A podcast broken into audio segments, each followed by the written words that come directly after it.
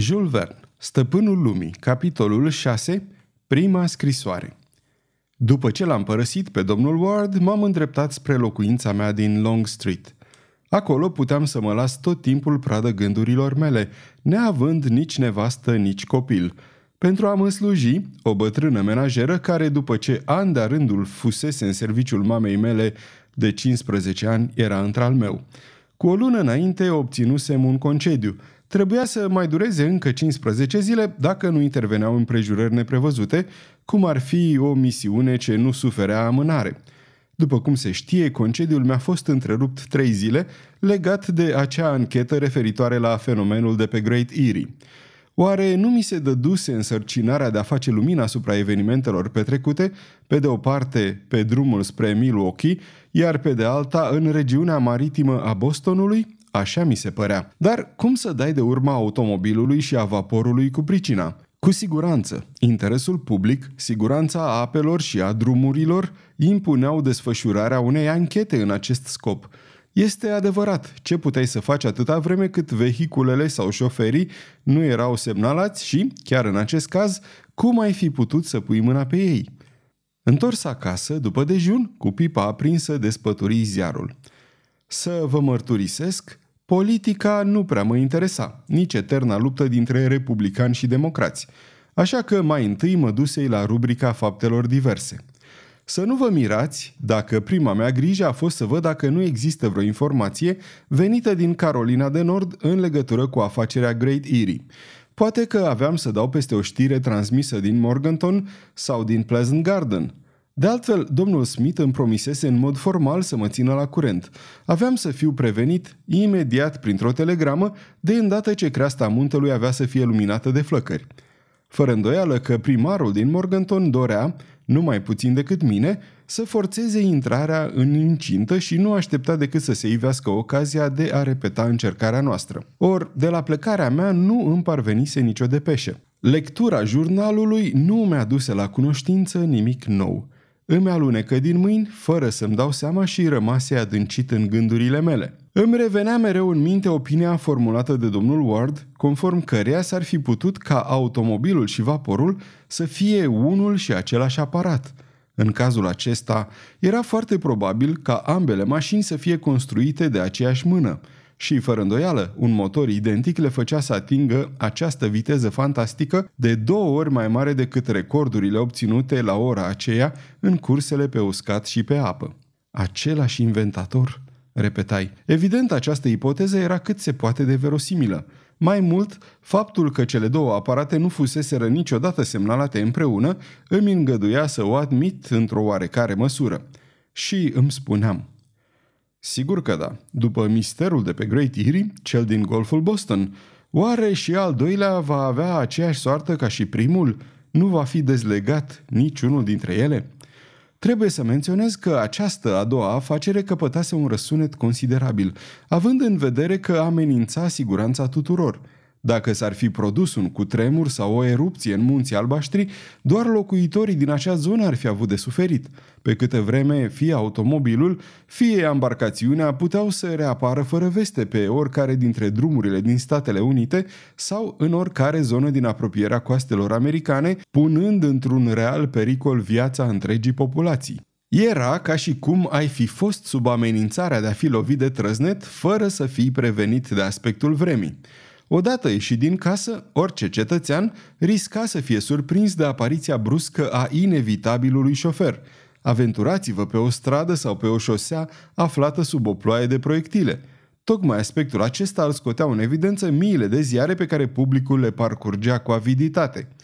Nu aveam așadar de ce să mă mir că lumea se frământă atât din pricina acestor dezvăluiri și mai cu seamă bătrâna mea slujnică, foarte credulă atunci când era vorba de fapte supranaturale. Așa că, în ziua aceea, după cină, în timp ce strângea masa, Grad se opri cu o carafă într-o mână și o farfurie în cealaltă și, privindu-mă drept în față, îmi spuse Așadar, domnule, nimic nou?" Nimic," îi răspunse, ghicind imediat la ce se referea întrebarea ei – Automobilul nu s-a întors? Nu, Grad. Nici vaporul? Nici vaporul, nici măcar în ziarele cele mai bine informate. Dar la serviciul dumneavoastră? Nici acolo nu se știe mai mult. Atunci, domnule, spuneți-mi, vă rog, la ce slujește poliția? Va să zic că putem sta liniștiți până ce într-o bună zi blestematul ăsta de șofer va apărea din nou ca din senin și o să-l vedem la Washington. O, oh, de data asta, Grad, există șanse să fie arestat. Nu vor reuși, domnule. De ce? Pentru că șoferul ăsta este chiar dracul și dracul nu poate fi arestat. Sigur, îmi spusei, diavolul e calul de bătaie și sunt convins că nu a fost născocit decât pentru a îngădui unui mare număr de oameni de treabă să-și explice ceea ce este de neexplicat. El este acela care a prins flăcările de pe Great Erie. El este acela care a bătut recordul de viteză pe șoseaua de lângă Wisconsin. El este acela care a ridicat în picioare toată populația din Connecticut și Massachusetts. Dar să lăsăm deoparte orice amestec din partea necuratului care răspunde, recunosc, mentalității unor cetățeni mai puțin cultivați. Ceea ce era în afară de orice îndoială era faptul că o ființă umană dispunea la ora aceea de unul sau două mijloace de locomoție infinit superioare aparatelor celor mai perfecționate, atât pe uscat cât și pe apă. Și atunci se punea această întrebare. De ce nu mai dădea niciun semn de viață? Se temea oare să nu fie prins și în felul acesta secretul invenției sale pe care fără îndoială ținea să-l păstreze să fie descoperit? Doar dacă, și vrând nevrând revenim mereu la această ipoteză, doar dacă victimă a vreunui accident nu luase cu el acest secret pe lumea cealaltă. De altfel, dacă își găsise sfârșitul fie în apele lacului Michigan, fie în apropierea coastei Noii Anglii, cum să mai dai vreodată de urma lui? În cazul acesta, ar fi străbătut văzduhul ca un meteorit, ca un asteroid și peste o mie de ani, povestea lui s-ar fi transformat într-o legendă pe gustul bunelor grad din secolul 30. O bucată de vreme, ziarele din America și apoi cele din Europa se ocupară toate de acest eveniment. Articole peste articole, baliverne peste baliverne. Fu o adevărată invazie de știri care de care mai fanteziste – Publicul cititor de pe cele două continente le înghițea pe nerăsuflate, ceea ce, la urma urmei, era de înțeles. Cine știe dacă chiar nu cumva diversele state europene nu priviră cu oarecare invidie faptul că America fusese aleasă ca spațiul de manevră de acest inventator, care, dacă era american, avea să facă în așa fel încât țara lui să beneficieze de această invenție genială, căci, intrând în posesia unui asemenea aparat, obținut gratuit din pură generozitate patriotică sau achiziționat la un preț oricât de ridicat, nu avea să asigure Statelor Unite o superioritate incontestabilă? Și, pentru prima oară, pe data de 10, New York publică un articol răsunător pe această temă, comparând capacitatea de deplasare a celor mai rapide crucișătoare ale marinei militare cu capacitatea de deplasare a noului aparat lansat recent la apă. Autorul articolului demonstra că Grație vitezei acestuia, America, dacă intra în proprietatea sa, ar fi avut Europa la doar trei zile de ea, în vreme ce, ținând cont de posibilitățile vaselor de pe bătrânul continent, Europa ar fi rămas încă la cinci zile distanță de America. Dacă poliția încercase să descopere de ce natură erau fenomenele de pe Great Erie, se dovedea de asemenea numai puțin interesată să elucideze misterul șoferului ce dispăruse așa dintr-o dată – era un subiect de conversație la care domnul Ward revenea mereu. Șeful meu făcea deseori aluzie, nu ca să mă necăjească, îmi dau seama, la misiunea mea din Carolina, la eșecul ei, înțelegând bine de altfel că nu aveam nicio vină. Când pereții sunt prea înalți, ca să te poți cățăra pe ei, fără scară, și când nu ai această scară, este evident că nu poți trece de ei, dacă nu încerci cumva să-i străpungi – toate acestea nu îl împiedicau pe domnul Ward să-mi spună adesea. În fine, bietul meu stroc, a ieșuat, nu-i așa? Bineînțeles, domnule Ward, cum oricine ar fi fost în locul meu, ar fi ieșuat. Este o chestiune de fonduri. Sunteți dispus să cheltuiți o sumă relativ însemnată? Banii nu contează, stroc, nu contează. Și sper că se va ivi o ocazie care să îngăduie bravului nostru inspector principal să se reabiliteze – și iată, povestea asta cu automobilul și vaporul, dacă reușești să o dezlegi, ce satisfacție ar fi pentru noi, ce onoare pentru dumneata. Desigur, domnule Ward, și dacă mi se dă ordin să mă apuc de treabă, cine știe, stroc, să avem răbdare. Da, da, să avem răbdare. Cam așa stăteau lucrurile când, în dimineața zilei de 15 iunie, când îmi sosi corespondența, Grad îmi îmână o scrisoare recomandată pentru care a trebuit să semnez de primire. Mă uitai la adresa de pe plic. Scrisul îmi era necunoscut. Datată cu două zile în urmă, purta ștampila biroului de poștă din Morganton. Din Morganton? Eram de acum sigur că respectiva scrisoare îmi fusese trimisă de domnul Elias Smith. Da, îi spuse bătrânei mele menajere, mi-a scris domnul Smith. Nu poate fi decât el. Este singura persoană din Morganton pe care o cunosc. Și dacă mi-a scris, așa cum am stabilit, înseamnă că are ceva important să-mi comunice. Morganton? repetă Grad. Nu prin locurile acelea au aprins dracii focul lor drăcesc? Întocmai Grad.